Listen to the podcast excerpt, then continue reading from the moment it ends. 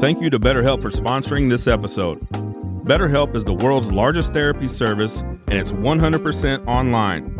With BetterHelp, you can tap into a network of over 25,000 licensed and experienced therapists who can help you with a wide range of issues.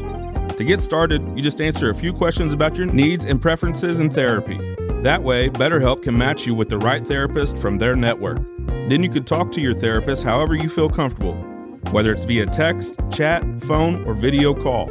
You can message your therapist at any time and schedule live sessions when it's convenient for you. If your therapist isn't the right fit for any reason, you can switch to a new therapist at no additional charge. With BetterHelp, you get the same professionalism and quality you expect from in-office therapy, but with a therapist who is custom-picked for you, more scheduling flexibility, and at a more affordable price. Get 10% off your first month at BetterHelp.com/thebarn. That's BetterHelp, HELP.com/thebarn.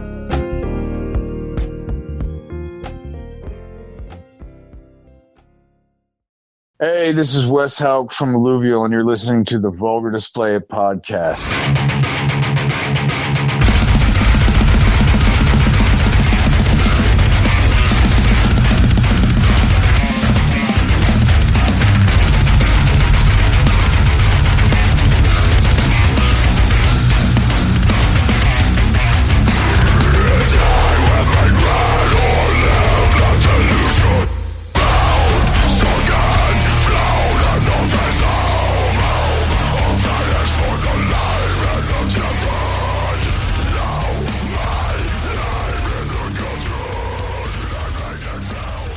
Welcome to the Vulgar Display of Podcast, live from the Barn Studio. You got the Mox here with Anthony. How are you, Anthony? I'm doing awesome. Very excited. Very excited. We have a special guest joining us right now. We have Mr. Wes Hauch of Alluvial. Wes, how are you, man?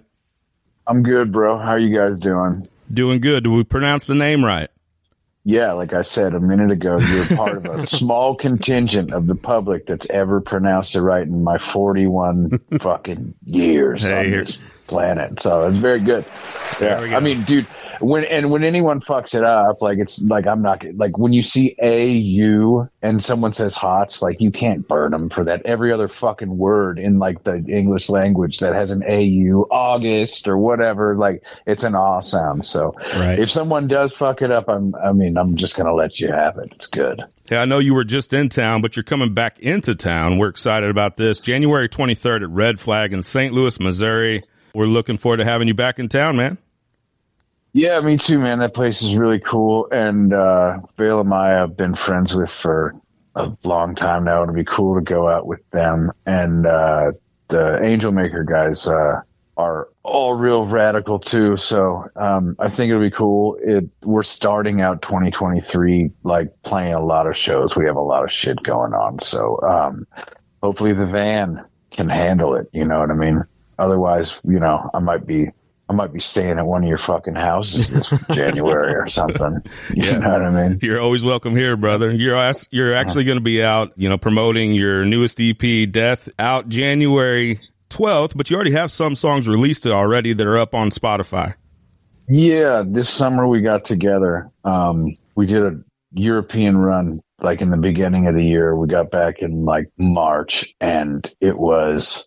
I didn't have anything on deck, so it was like kind of nerve-wracking. It was like, oh fuck, like we gotta have new music, and I don't have anything. So we got together and probably got like 13, 14 songs in, and it was more kind of like in a way, after putting out two full lengths now, it felt like in the beginning stages of either one of those, that like the first 4 to 5 songs on a full length tend to be the things that get the most attention. And I don't know if that's just because like most of those are prioritized in terms of singles, like a lot of records are front loaded these days, or if it's just people are busy and they're not going to go and just like get way in there on a record like they used to, because there's just so much shit to listen to. So like a lot of times they're like, yep, I like these songs and I don't really care to look into them. So we're like, let's just do an EP of 4 songs that we feel real strongly about. And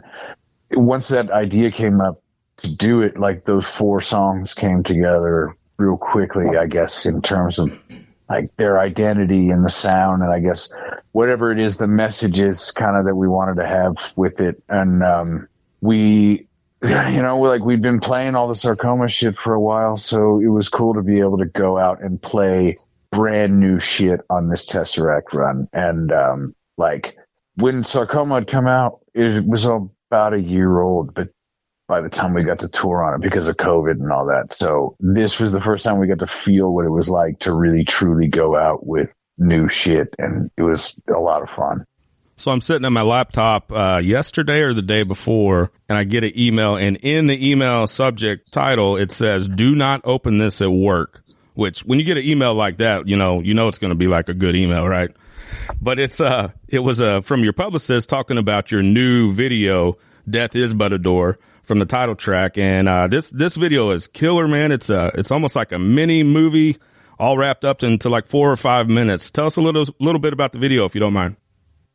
There is this younger cat. His name is Juan Carlos Escobar Salazar.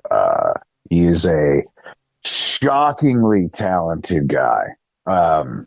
His Instagram name is... Let me look it up just to make sure I don't fuck this up. His Instagram handle is OHMNIVALENT at Omnivalent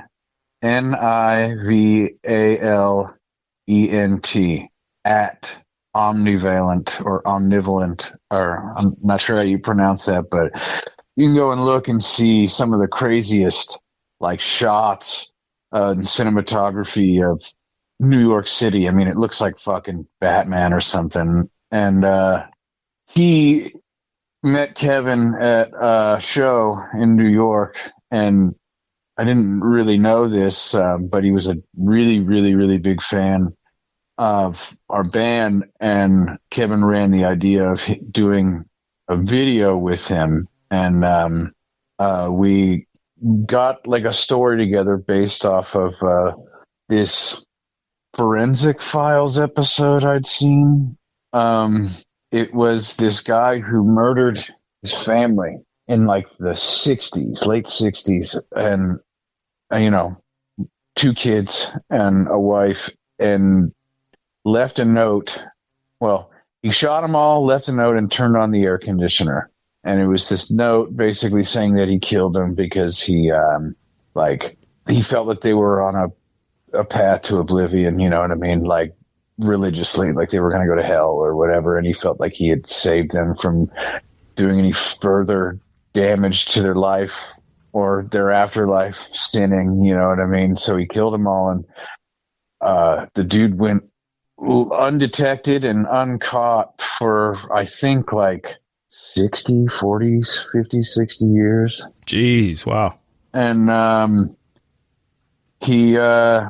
He ended up getting busted. So I got the idea basically about this guy sort of killing a bunch of people to sort of, I guess, save them or deliver them. And our initial idea was maybe a little bit more brutal than we could possibly, I guess, fit into this music video, but budget-wise and maybe potentially...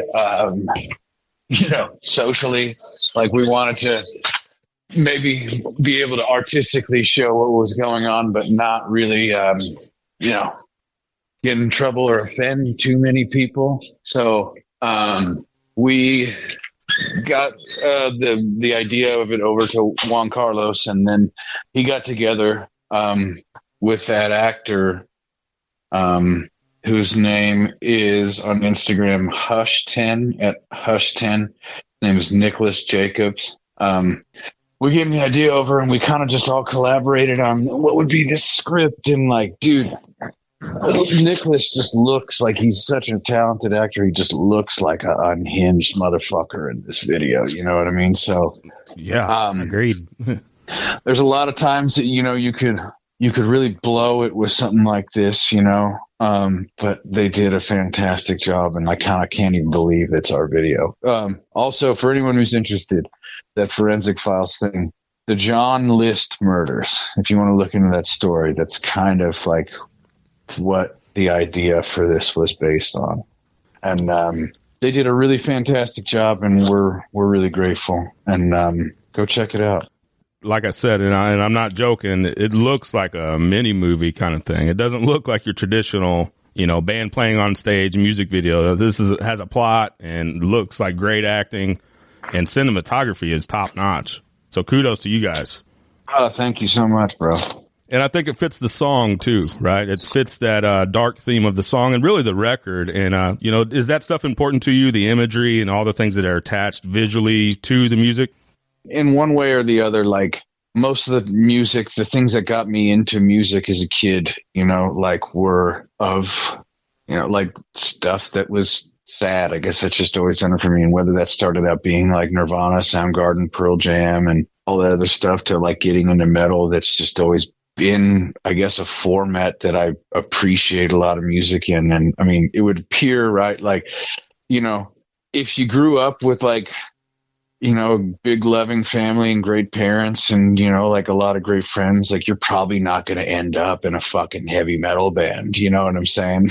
So like this song is like, it kind of reminds me, there's this, I've said this in a handful of interviews, and like what it is that we are, Alluvial is as a band. It's like we're 45% death metal. We're like 30% sort of traditional metal, and then we have this like grunge, Alice in Chains, Soundgarden thing, and like this little bit of like Reign Chaos era, like black and roll Dissection thing, and that's sort of what Death Is But a Door is to me, you know, like we kind of got into that a little bit on Sarcoma with like Sleepers Become Giants and stuff, like this grunge / Dissection thing. But this song, I think Death Is But a Door is like the full tilt of that. You know what I mean? Like if you grew up fucking with Soundgarden, Super Unknown, you'll probably like that song. And you kind of mentioned a few of your influences, and I know like, but you're known for your guitar technical ability and prowess. Are you able to fully appreciate bands that maybe aren't as technically proficient as you?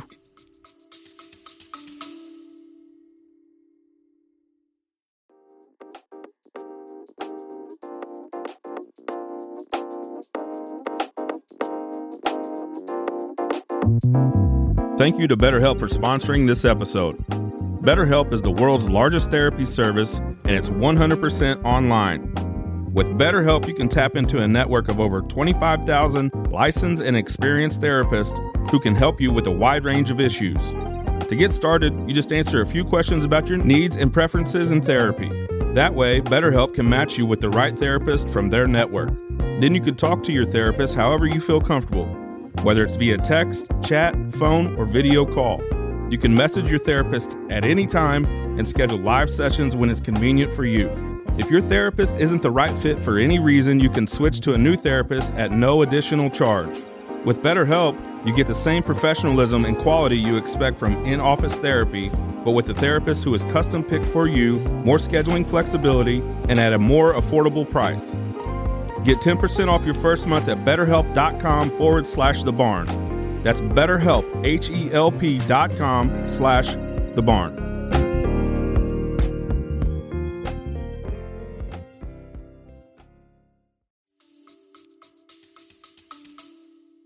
There's like kind of a famous George Lynch excerpt from an interview where he was like, dude, I grew up and I was like, the guitar player started out being, you know, was like this sort of Eric Clapton, like Cream, free piece, like, you know, British rock kind of electrified blues thing. And then all these dudes just started shredding in like the 80s. And I felt like I had it to like, you know, evolve sort of. So that's, you know, like it ended up kind of happening out of necessity. I would say I'm similar in that, like the shit that got me into music and playing guitar was not technical at all. But, you know, eventually, like, you know, from that stuff, I started getting into like, you know, the 90s sort of like Fat Records, skate punk, Propagandi, Lagwagon, No Effects. And then that acted as like somewhat of a gateway to heavy metal for me. And like, you know, it was around the time that I started hearing like Metallica and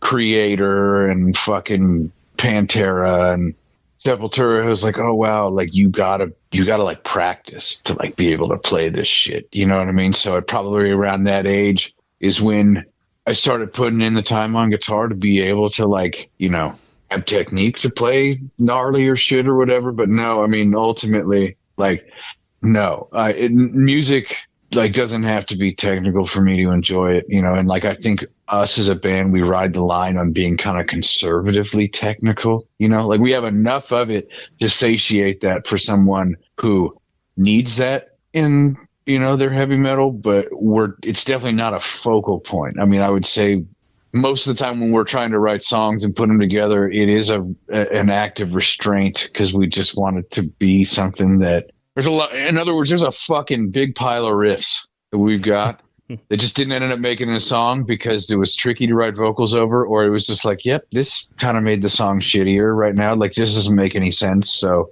yeah, we definitely toss it out more than we throw it in. Wes, so can you kind of walk us through and kind of elaborate on the evolution of the sound from your previous records and the concept of continuality, pushing, you know, boundaries through each top release? Even starting with The Deep, you know, that first record you guys put out in 2017, and it's kind of how your sound has evolved. Deep Longing, in a lot of ways, I feel like is like an extremely good demo.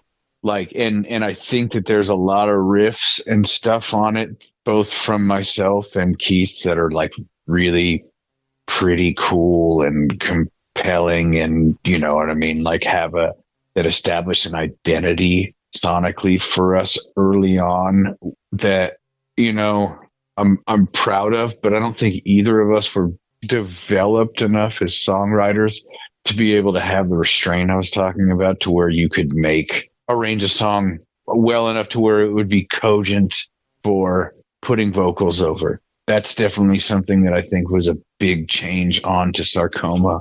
Because, I mean, Deep Longing's got a bunch of 6, 7, 8 minute long songs on it. And that type of format made it tricky for us to find someone to put vocals on it, you know? I mean, we definitely tried quite a few guys. And it didn't come together like it was supposed to. So then, you know, we just kind of put it out. At the time, I was in community college. I didn't really expect much from it. And then we ended up doing a tour on it and everything. And yeah, the second time around, I guess I just wanted to kind of work on being a better songwriter over the next few years, or being what I felt a better songwriter needed to be for Alluvial. And I think that marks the biggest change. I think a lot of the types of riffs that you hear on Sarcoma are really kind of in the same scope as they were on Deep Longing. Like, there's a lot of songs that I think if you just muted the vocals on, you'd be like, oh, that could be a Deep Longing song. Like Sugar Paper. Like, that's the one instrumental song on Sarcoma, and I definitely think that could have fit on Deep Longing. There's a lot of riffs. Like, if you muted the vocals on 40 Stories, I think that could have been a Deep Longing song. There's a lot of stuff that I think that still carries over, but it's just... sounds like someone trying to pay attention to how to arrange songs for vocals. With regard to the Death Is But a Door stuff, I would say that a lot of the guitar stuff on it is a little less nerdy.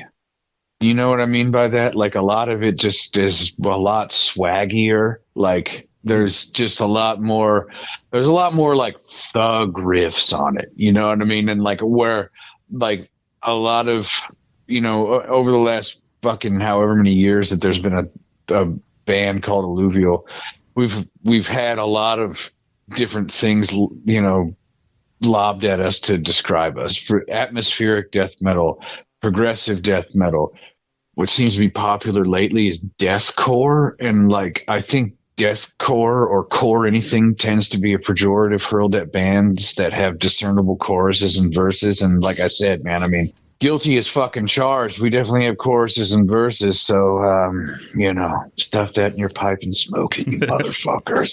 But, yeah, I mean, Death Is But a Door's just kind of like, it's definitely our heaviest shit. And the song that hasn't come out yet, that's called Area Code, I think people will be real fucking stoked on that one. Why, that one is really nasty.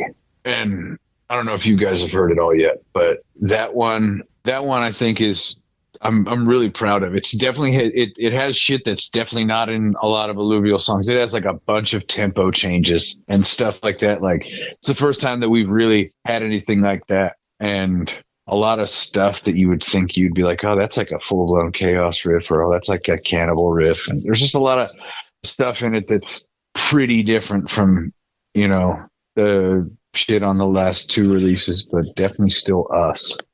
When you write your guitar parts, do you write with the vocals in mind, or are you just trying to find the riff that feels good?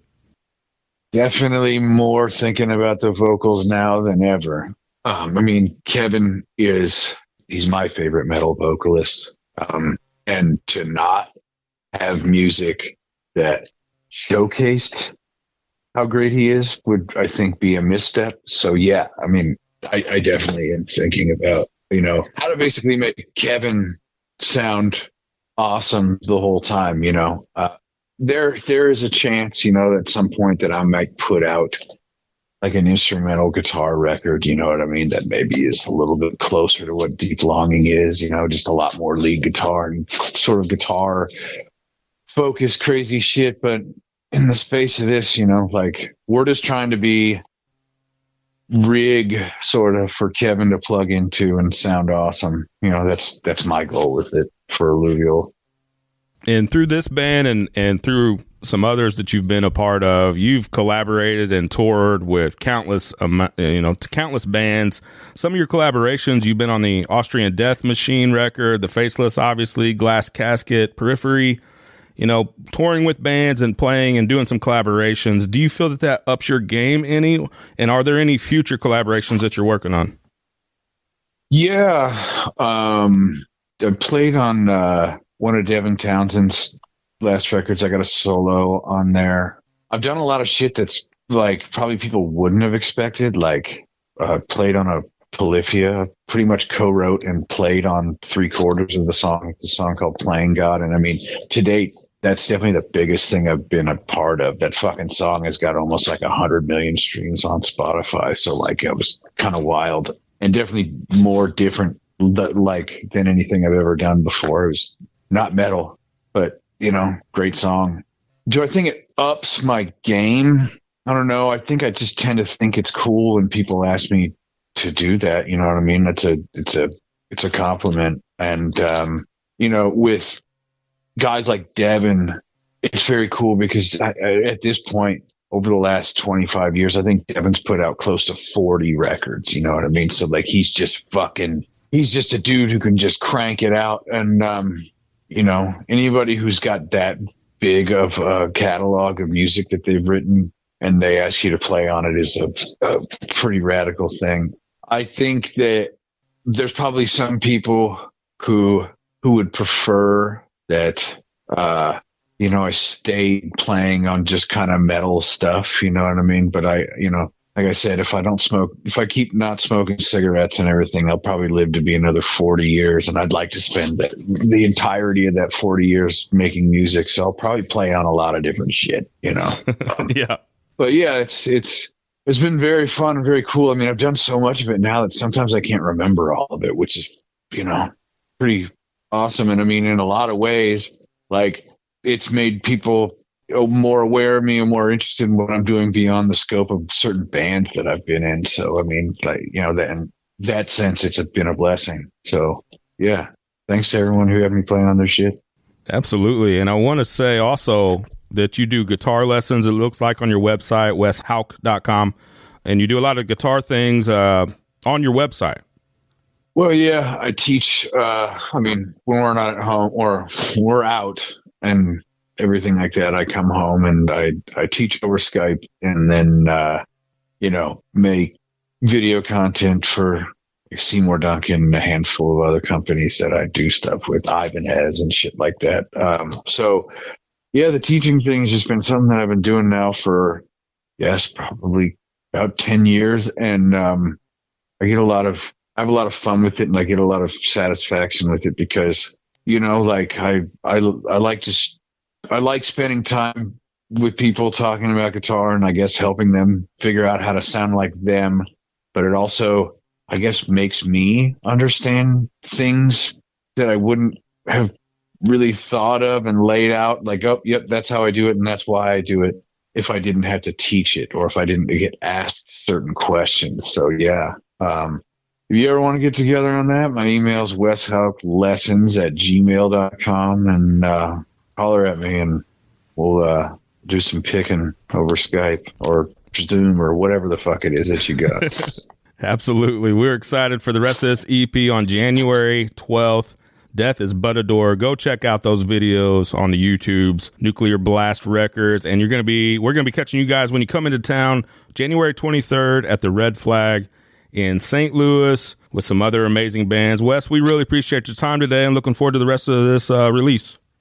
Thank you, bro. Thanks for having me. And definitely come and hit us up beforehand before the show in St. Louis. I'll make sure there's like a little meat and cheese tray for you and some grapes and maybe like a pack of cigarettes. Oh, you know? Perfect. Perfect. January 23rd, Red Flag, St. Louis, Missouri. If you're listening to this, come out and see a heck of a show. Wes, we appreciate it, man. Yeah, thank you, guys. You have a good rest of your night. Too, bro. Yeah.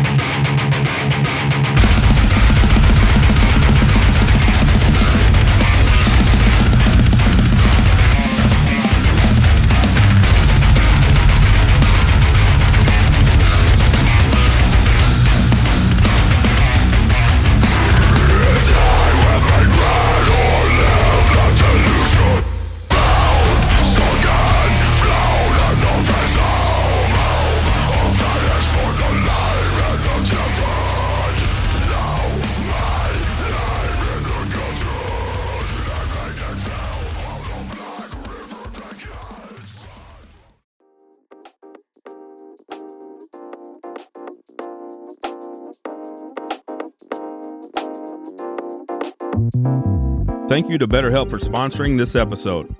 BetterHelp is the world's largest therapy service, and it's 100% online. With BetterHelp, you can tap into a network of over 25,000 licensed and experienced therapists who can help you with a wide range of issues. To get started, you just answer a few questions about your needs and preferences in therapy. That way, BetterHelp can match you with the right therapist from their network. Then you can talk to your therapist however you feel comfortable, whether it's via text, chat, phone, or video call. You can message your therapist at any time and schedule live sessions when it's convenient for you. If your therapist isn't the right fit for any reason, you can switch to a new therapist at no additional charge. With BetterHelp, you get the same professionalism and quality you expect from in-office therapy, but with a therapist who is custom-picked for you, more scheduling flexibility, and at a more affordable price. Get 10% off your first month at BetterHelp.com/TheBarn. That's BetterHelp, HELP.com/TheBarn.